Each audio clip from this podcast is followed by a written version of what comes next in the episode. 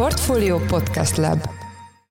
Kerek szemekkel nézem, hogy július 1-ig meghosszabbították például az üzemanyag sapkát, hogy most leemelik ezt a sapkát, és akkor 720 forint lesz mondjuk, amit én tankolok, vagy visszarakják gyorsan a sapkát, és azt mondják, hogy egy kicsit változtatunk rajta, és lám, lám milyen kár, hogy a legutóbbi három hónap eltelténél nem emelt valamennyit a kormány. Jó, erre mondhatja, hogy választások előtt. Hát igen, választások előtt. Nem, duplájára, csak annyit, hogy jelzi, hogy vigyázat, kedves fogyasztó, ez a kedvezményes ár, ez egy kedvezményes ár, de ez nincs ingyen, és nincs örökre, és ne gondolja, hogy ez most tíz évig így lesz, mint a rezsi csökkentés. Ez most idézőjelben mondtam, hogy nem tudom, hallatszik itt a mikrofonban az én idézőjelem.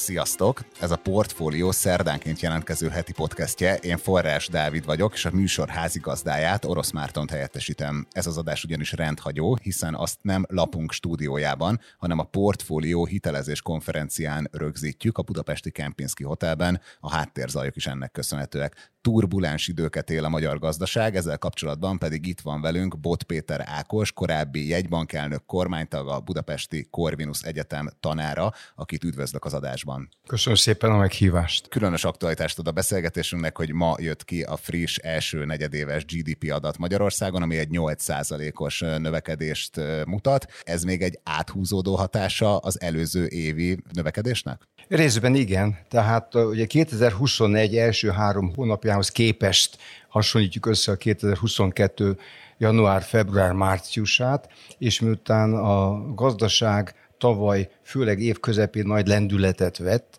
7%-kal nőtt ismert módon, 7,1, ezért az első negyed évben még tart a svung. Ez az egyik, egyik tényező. A másik a statisztikai, azért 21-nek az első negyed éve, már nem nagyon emlékszünk, de ott még a lezárásos negyed év volt, még ott a, a járvány még befolyásolta az életünket, tehát ahhoz képest, az a mínusz valamihez képest egy nagy plusz, az nem annyira meglepő. És a harmadszor pedig azért lehetett látni, bár engem adat meglepett a nagysága, de nem a, a nagyság rendje, lehetett látni, hogy az év nagyon furcsán kezdődik, ez a rengeteg kiöntött pénz, ez a rengeteg adóvisszatérítés, fegyverpénz, a, a, a lelkészeknek adott pénz, a, a, a csok, a falusi csok, ez, ez mind arra nyomta a gazdaságot, hogy kölcsön. Tehát én megnéztem a, a kiskereskedelmi forgalom az első három hónapban az már rendelkezésre állt meg a GDP előtt. Volumenben 10%-kal nőtt.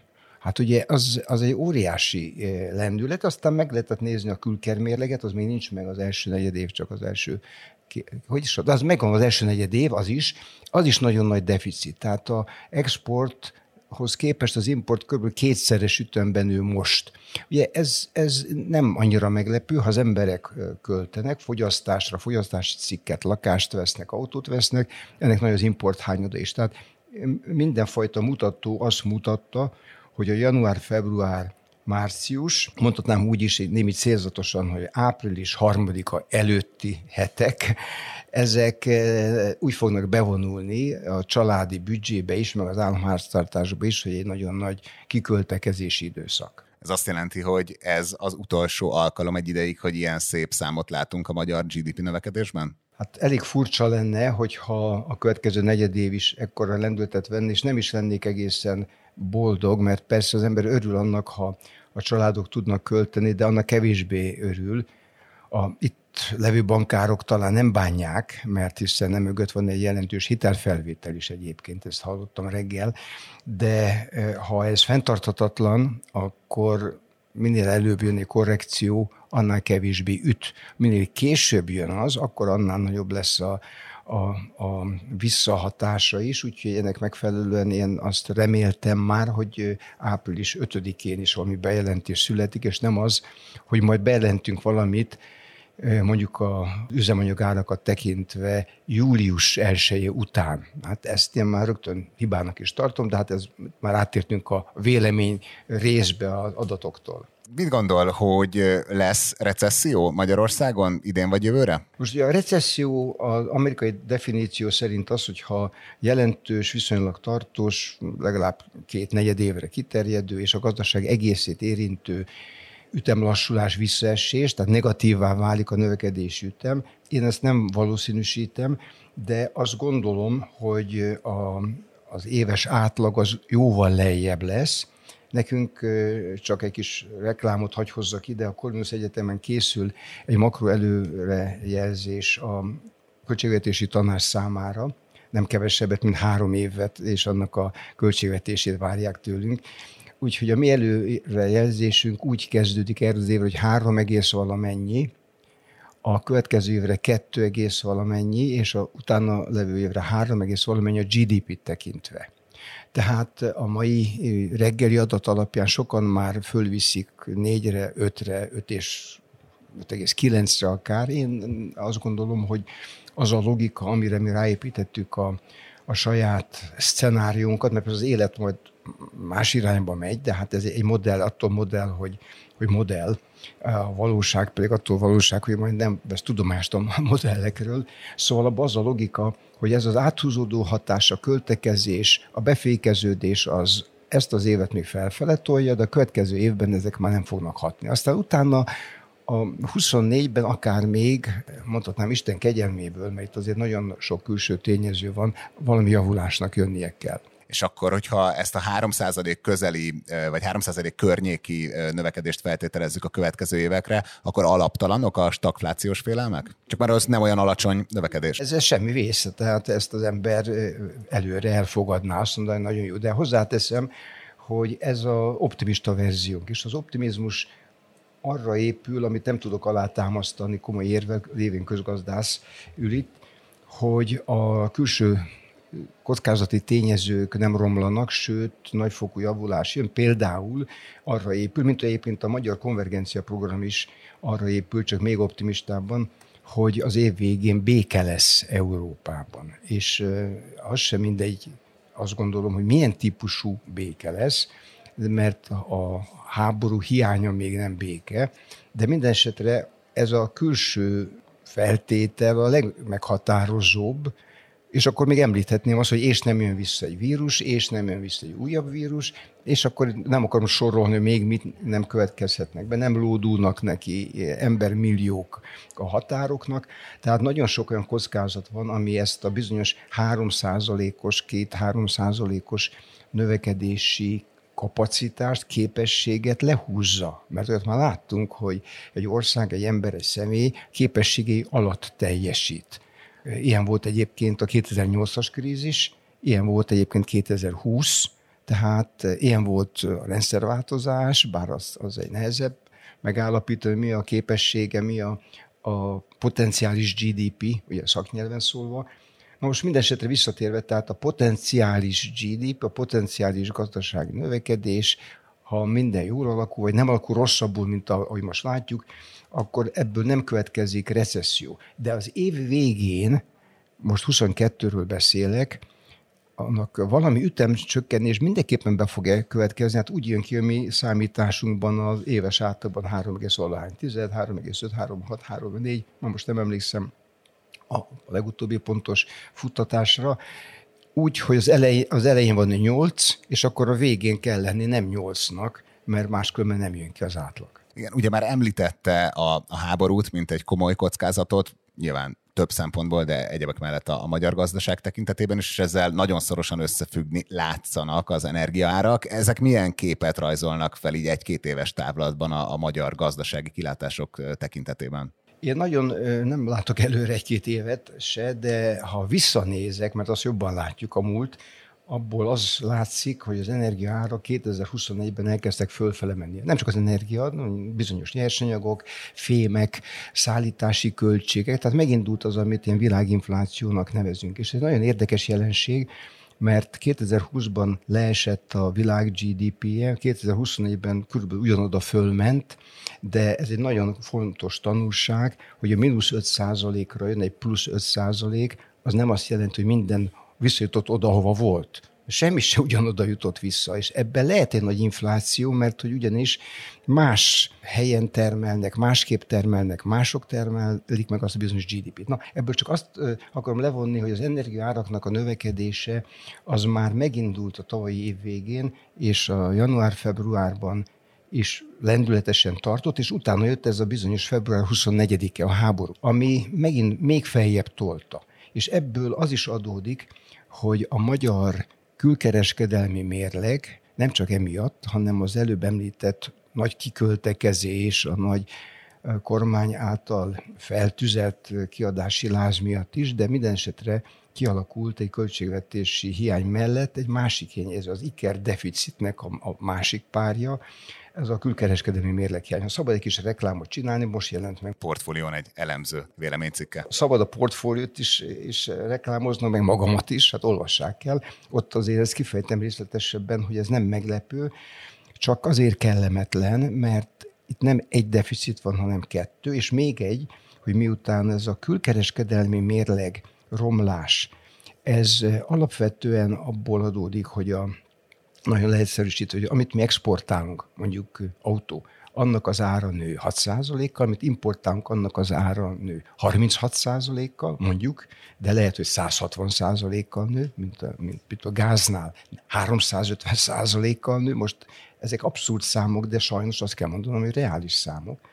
Most akkor, a, ha csak nem lehet hirtelen visszavágni felére a gázimportot, az olajimportot, és rögtön mondom, nem lehet, akkor ezek a kiadási tételek a külkereskedelmi egyenleget negatívba viszik, ott tartják. Tehát az a deficit nem fog elmúlni. A ronthat a helyzeten, ha másik deficit sincs korlát alatt, ez a államháztartási hiány, az is nagyon nagy. Hát azért azt várom, hogy ott valami történjen. Most le van egy új kormány, pontosan egy kormányfő, annak lesz egy kormánya. Na hát ez is egy új, új világ az én ifjú koromhoz képest, ahol egyszerre eh, választotta a kormányt, és nem, nem a kormány főt, na mindegy. Ez egy más eh, eh, politikai szisztéma lassan. De ennek az új kormánynak az lesz egyik feladata, hogy amit tud kontrollálni, amire kiterjed a hatásköre, ott megtegye a stabilizáló intézkedéseket. Térjünk egy pillanatra vissza a külkereskedelmi hiányhoz. Miért nem tudja Magyarország azt megtenni, hogy az export cikkeinek az árát is megemeli? Hát mert, mert ezek nem szándék kérdése. Hát a magyar exportnak a fele az autó, elektronikai termék, annak van egy piaca, ott nagy verseny van, oligopol verseny van, tehát az, az adottság. A az importon sem nagyon lehet változtatni, az is adottság, amit lehet esetleg változtatni, ha mondjuk drágább az olaj és a gáz, hogy kevesebbet veszünk. Tehát például e, ilyenkor az, a technológiát átállítják a cégek, a lakosok pedig, e, miután érzik a zsebükön, hogy drágább a, a benzin, a, a földgáz, akkor egy fokkal letekerik a, a fűtést, kevesebbet autóznak, és akkor itt az én kritikám, ezt a racionális viselkedés keresztezi azt, hogy ha azt mondja a kormány, hogy rezsicsökkentés volt, van és lesz, és ezzel azt a tévképzetet erősíti, hogy szándék kérdése. Tehát visszatérve arra, a világpiaci árak azok nem szándék kérdése, hanem a világpiacnak ennek a ennek az arctalan, név, névtelen, több tízmillió fontos szerepléből álló rendszernek a terméke, amihez egy kis ország nem tud más csinálni, csak alkalmazkodni tud. De jobb helyzetben lennénk, hogyha magasabb hozzáadott értékű termékeket vagy szolgáltatást árulnánk külföldre? Hát nyilvánvaló, hogy ha, ha olyan termék struktúránk lenne, amelyik kevésbé érzékeny, például az energia inputra, nem autógumigyárból lenne négy, hanem szoftverfejlesztőből lenne 16, akkor, akkor mosolyognánk. Már csak azért is, csak példának említem, Svájcban is az infláció mondjuk 4 százalék. Hát ők is importálnak olajat, de nem olyan sokat. A svájci GDP-hez képest az energiaimport az smafu. A magyar GDP-hez képest sajnos a magyar gazdaság meglehetősen energiaigényes, és akkor ez azért ebbe is van egy rejtett kritika, ami nem egy kormányra, hanem több évtizedre vonatkozik, mint volt ipari miniszter, mondhatom, hogy 90-ben azért már akkor, akkor nagyon világos volt nekünk, hogy az a fajta energiai energetikai függőség az, mint függőség is probléma, de át probléma is, mert ha drágul az olaj, és 90-ben nagyon drágult a, a kőolaj világpiacon, akkor az, az rángatja a magyar makrogazdaságot. Szóba került már az új kormány és a kormányalakítás. Sokan azt találgatják, hogy mekkora költségvetési kiigazítás jöhet. Ön mekkora csomagra számít? Egyáltalán kapunk-e majd csomagot? Nagyon nehéz erre válaszolni, mert az emberi javaslat az, hogy természetesen, ha egy költségvetés elfutott, és 2020-ban okkal, ott annak a a méretét nem is kifogásolta senki, még a kritikus beállítottságú közgazdászok sem. A, a struktúráját talán igen, de a méretét nem. A 21 már egy, az egy bonyolultabb ügy, mert 21-ben nem volt zsugorodás, nem volt recesszió. Hát nincs recesszió, akkor John Maynard Keynes óta tudjuk, akkor nem kell pumpálni bele a pénzt. Jó, jön a választás, nem vagyok egy naív ember, és megértem, de már ott, ott mérték probléma is volt. És most 2022-ben arról beszélünk, hogy milyen jó, hogy ez a elköltött pénz most nyomja a gazdaságot, de hát a deficitet is neki lódította. Az első három hónap, hány is van? Három-négy hónapronnak vannak már költségvetési adatok. Négy, igen. PM-nek vannak, ő, ők látják, mert azért ez egy boszorkány konyha, és ugye azt lehet látni, hogy az éves tervezett hiánynak már olyan 70-69. 80, 80 plusz szerintem április végére. Szóval minden esetre előre szaladt a dolog. Hát, hogy valami előre szaladt, akkor ott, ott fékezni kell, és akkor rögtön jön az, itt egyébként a Nemzeti Banki vezető, bevezető aladásában utalás is volt, ugye két módon lehet, bevételt lehet növelni, ez az adónövelés, kiadást lehet csökkenteni, ő ezt javasolta, én is ezt javasolnám, ezzel csak az a bibi, hogy ezek olyan beruházások, amelyeket vagy könnyű, vagy nem könnyű leállítani, azon kívül ezek már valakinek oda vannak ígérve. Hát azokat meg kell győzni arról, hogy a nemzet üdve ezt kívánja, úgyhogy ez általában politikailag elég nehéz feladat szokott lenni tartalmilag milyen konkrét lépéseket javasolna? Hát itt valóban az állami beruházásoknak a, a, a listát kell sorra venni. Már a, a PM tavaly bejelentette egy jelentős csökkentés, de nem tudom, hogy abból mennyi valósult meg. Csak a, a minket hallgatók tájékoztatására a magyar állam a állami beruházásokra a GDP 6%-át költi. Ez rengeteg összeg. Az uniós átlag 3.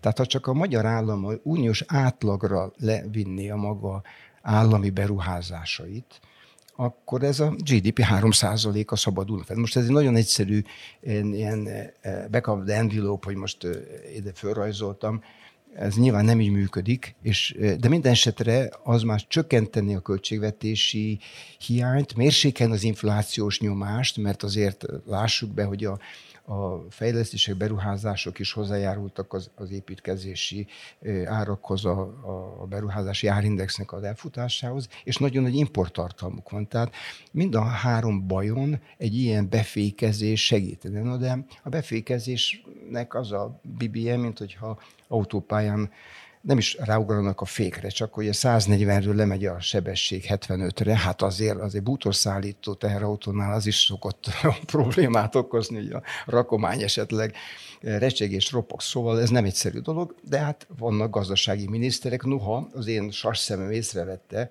hogy van egy pénzügyminiszter, és van mellé három pénzköltő gazdasági miniszter, ha jól látom a kormánylistát. Térjünk egy kicsit vissza még a konkrét intézkedésekhez, tehát azt mondjuk, hogy visszafogjuk az állami beruházásokat. Nyilván nem lesznek bizonyos transferek, amik az első negyed évben, első fél évben még jelentős hatást gyakoroltak a, a, a háztartások költekezésére. Ez nyilván elkezdi visszafogni a pénzromlást, de milyen inflációs pályát lát így a következő egy-két évre? A magyar inflációról azért nehéz beszélni, és nem, nem lehet összehasonlítani könnyen mondjuk a szlovákkal, vagy a, az észtel, vagy a, a, a lengyellel, mert a fogyasztási kosarunknak kb. egy nyolcad a hatósági áras, és ezek a hatósági árak teljesen abszurd árak. Hát itt a rezsicsökkentés. 2014-ben meghúztak egy vonalat, és 2022 nyarán ez érvényes. Hát ugye ez, ez, vissza, ez, ez egy komolytalan dolog, mondanám, ha nem lenne véresen komoly, és ráadásul miután ez egy politikai szent tehén lett, most ezt a tehenet kerülgetik, és a tehénnek a, a lepényeit is megpróbálják átlépni, mert ugye ez nincsen ingyen. Ez, ez, ez azt is jelenti, hogy ezt a különbözetet a költségvetés izzadja ki, és az a költségvetés, amiről azt mondtuk az előbb, hogy, hogy túl nagy a deficitje, és valamit le kellene faragni. Hát akkor itt van a következő, akkor jó, hogy szóba jött, hát akkor hozzá kell nyúlni ezekhez a szent tehenekhez. Ezt félretéve is nagyon nagy a magyar infláció, ugye 9,5, illetve hát, hogyha a harmonizált indexet veszem, 9,6 volt a legutóbbi megismert adat, de mondom még egyszer, ez csak a fogyasztási kosárnak a, a 7-8-adát teszik ki. A 8 8 egész más szabályok érvényesek. Máshol pedig nem így csinálták. Például a szlovákoknál is van hatósági ár a rezsi tételeken, és hát januárban 20%-kal megemelték a gázárat. Nem 120-szal, és nem is 420-szal, mert januárban nem lehetett még tudni, hogy a Putyin háborúja után mi lesz a gázzal, de azt lehetett tudni, hogy a gáz ára megy fölfele. Tehát ilyenkor azt mondja a hatósági áras árhivatal, egy Csikós Nagy Béla mondjuk, ha volna ilyen ma egy ilyen szakember, hogy osztottunk, szoroztunk, ez egy körülbelül a realitásokhoz közel van, még így is védi a fogyasztót, nem biztos, hogy meg kell védeni pont a gázfelhasználókat, de jó és kisimítja az ugrálást. De ugrálás nincs, itt emelkedés van. Tehát ha emelkedés van, akkor minél később emelnek rajta, annál kellemetlenebb. Úgyhogy én magam is most hát kerek szemekkel nézem, hogy eh, július 1-ig meghosszabbították például az üzemanyagár sapkát, hogy most leemelik ezt a sapkát, és akkor 720 forint lesz mondjuk, a, a, amit én tankolok, vagy visszarakják gyorsan a sapkát, és azt mondják, hogy egy kicsit változtatunk rajta, és lám, lám milyen kár, hogy a legutóbbi három hónap eltelténél nem emelt valamennyit a kormány. Jó, erre mondhatja, hogy választások előtt. Hát igen, választások előtt. Nem, duplájára, csak annyit, hogy jelzi, hogy vigyázat, kedves fogyasztó, ez a kedvezményes ár, ez egy kedvezményes ár, de ez nincs ingyen, és nincs örökre, és ne gondolja, hogy ez most tíz évig így lesz, mint a rezsi csökkentés. Ez most idézőjelben mondtam, hogy nem tudom, halasztodik itt a mikrofonban az én idézőjelem ezek mind befolyásolják azt, hogy mit gondolunk a magyar inflációról. A magyar inflációnak van egy látható része, és van egy elfolytott része. Az elfolytott részét nem látjuk, csak satszoljuk.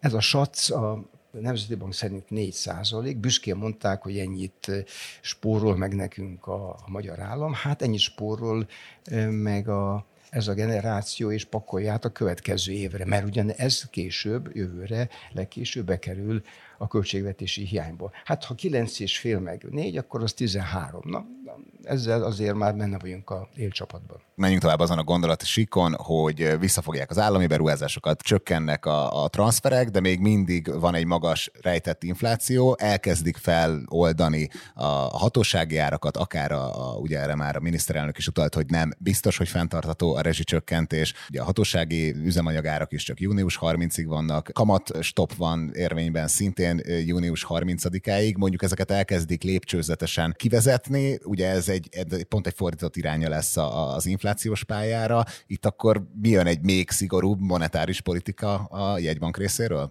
Igazából azt nem tudom most még, ez, ez egy következő kérdés, hogy mit lehet ezzel csinálni, ebből csak az következik, hogy a magyar infláció nem olyan pup lesz, mint amit az Amerikában gondol a Fed.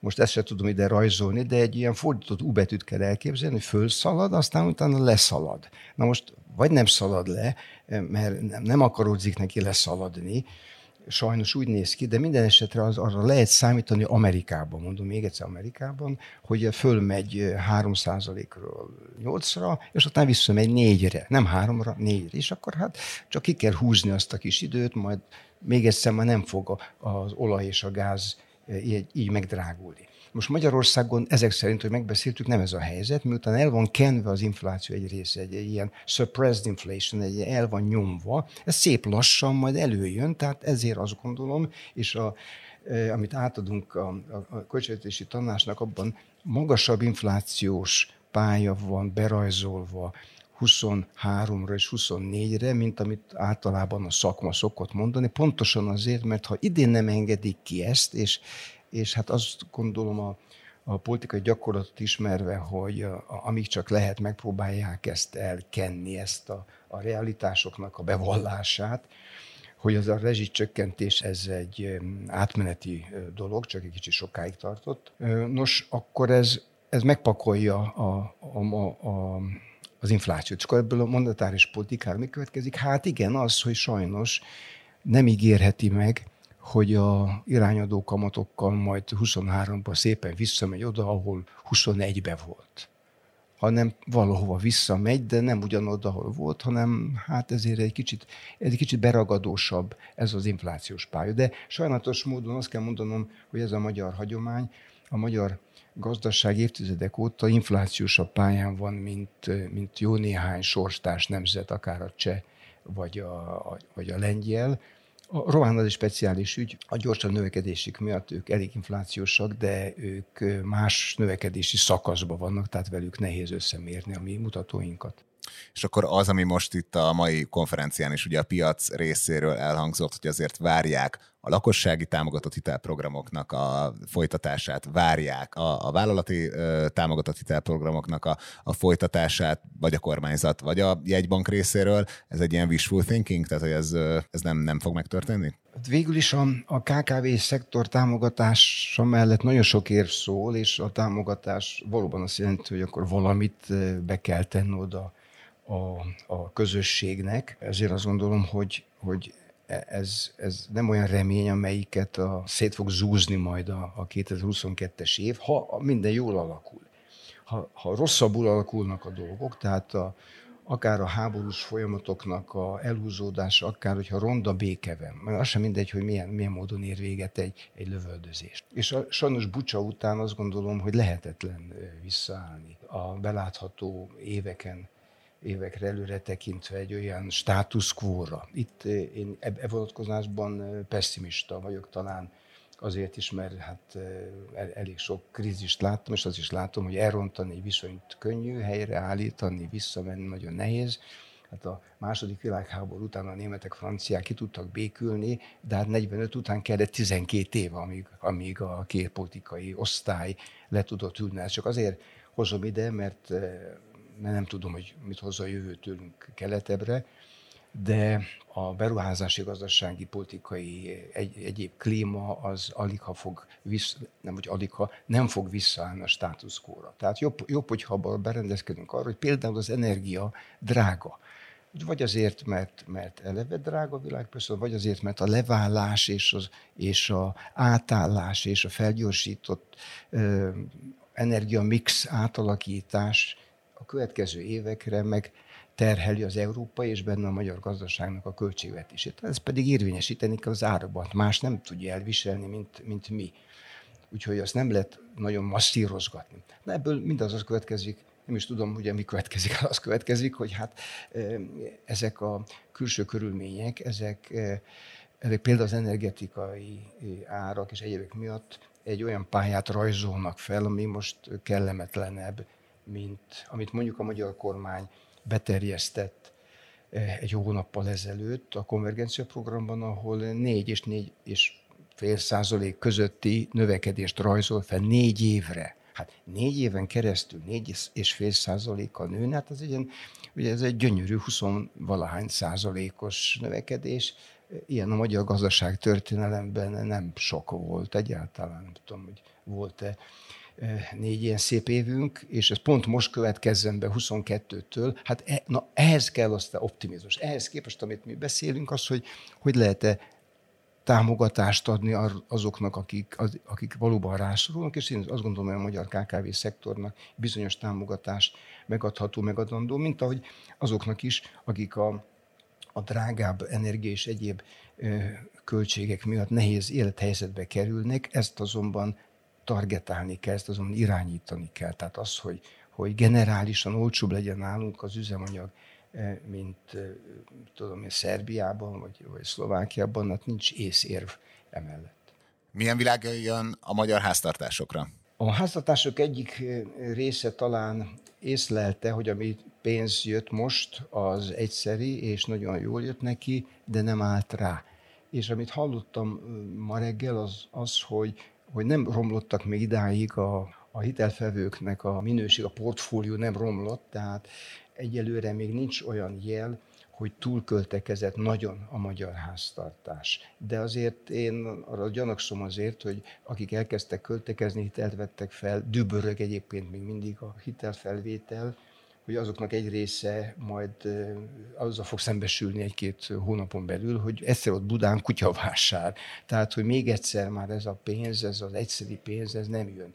Úgyhogy remélem, hogy volt annyi közgazdasági felkészültség a magyar lakosoknak, hogy a polgártársainknak, hogy nem épült be a várakozásaikba az a, az a pénzbőség, ami tavaly nyáron kezdődött, és hát idén tavaszig kitartott. Utolsó kérdésem, hogy ezt az egész időszakot milyen forintpálya tudja majd a legjobban támogatni? azaz visszajön-e valamikor a legalább a 330-as euró? Hát egymást kérdezgetjük, és mindannyian ugye a kávézacunkban mélyedtünk, és azt nézegettük. Ha a Nemzeti Bank valóban ezt a magasabb kamat szintet, ezt, amit most megemlítettek, és, és ugye viszik fölfele, tudják tartósítani, és az országkockázat nem romlik. Ez egy, ez egy ha, ez egy ha nem romlik, mert azért itt romolhat, akkor ennél rosszabb árfolyamot nem gondolok. Hát a cseheknek erősödött a, a cseh korona az euróhoz képest az elmúlt öt évben. Erősödött. A románoknak egy kicsit gyengült, a lengyeleknek eléggé gyengült, a forint nagyon gyengült, nem szükségszerű, hogy a forint állandóan gyengüljön, de hogy vissza erősödjön, hát Dávid, ezt most így délután, így, így ebéd után ezt most nehezen tudom elképzelni. Köszönöm szépen. A portfólió szerdánként megjelenő heti podcastjének a vendége Bot Péter Ákos, korábbi jegybankelnő, korábbi miniszter és a Budapesti Corvinus Egyetem tanára volt. Köszönjük szépen, hogy rendelkezésünkre állt. Köszönöm szépen a meghívást.